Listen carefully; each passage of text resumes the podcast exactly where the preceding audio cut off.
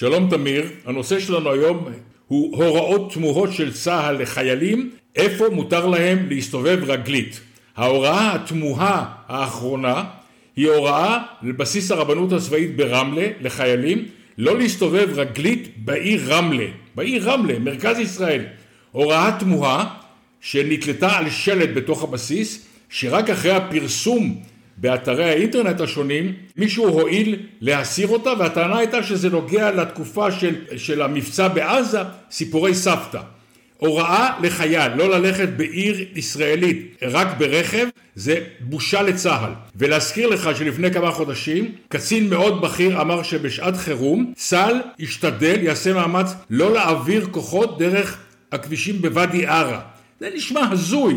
כלומר אנחנו מוותרים על המשילות שלנו גם בצפון, גם במרכז, להזכיר לך שבאזורי אימונים של צה"ל גונבים נשק ותחמושת מתחת לאפם של החיילים, אסור להם אפילו לראות באוויר, מישהו פה איבד את הצפון בצה"ל ובהנהגת המדינה.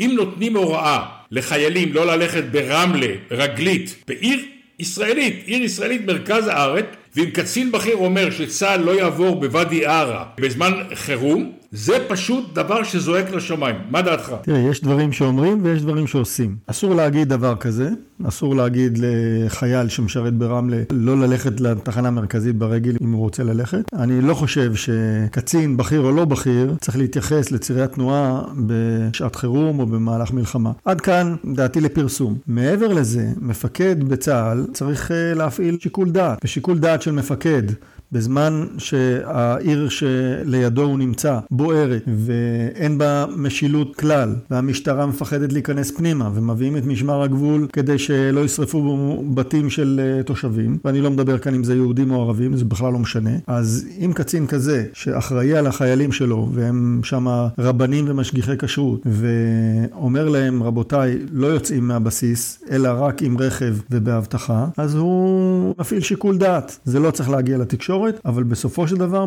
בתור אחריות מפקד, הוא צריך לעשות את זה, באחריותו גם להוריד את השלט הזה כשנגמר זמן החירום. לגבי תנועה על צירים, כשאתה מנתח את ציר ואדי ערה, אם אתה צריך להזיז כוח או להעביר אספקה או מובילים ויש לך אלטרנטיבה, אז אתה צריך לקחת ציר הכי נוח והכי בטוח. לצערי הרב, ואדי ערה בזמן השומר החומות, כל הציר הזה היה ציר מאוד מאוד בעייתי. חלק מהעימותים שהיו שם וחלק מהתקריות, אנשים הגיעו קרוב מאוד לאבד את חייהם, בגלל טעויות, טעויות בניווט, ווייז אה, שלקח אותם ללב אה, ערים ערביות ישראליות, ששם הם אה, היו במצבים מסכני חיים מאוד מאוד חמורים. וזה ציר ארוך, כל היישובים נמצאים בשטחים שולטים, כך שכדי לנוע בו בצורה בטוחה צריך לאבטח את כל הציר הזה, וזה כאב ראש אחד גדול. אז שוב, להגיד לא, לבצע, כנראה שכן. אתה אמרת בדברים שלך את, את, את מילות המפתח, אין משילות בשטחים מסוימים במדינת ישראל. ישראל, לא בדרום, לא במרכז ולא בצפון.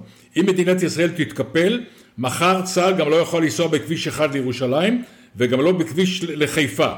לא ייתכן שכוחות צבאיים יצטרכו לשנות את תוואי הנסיעה המבצעיים שלהם בגלל שמישהו מההלם בזריקת אבנים או בקבוקי תבערה.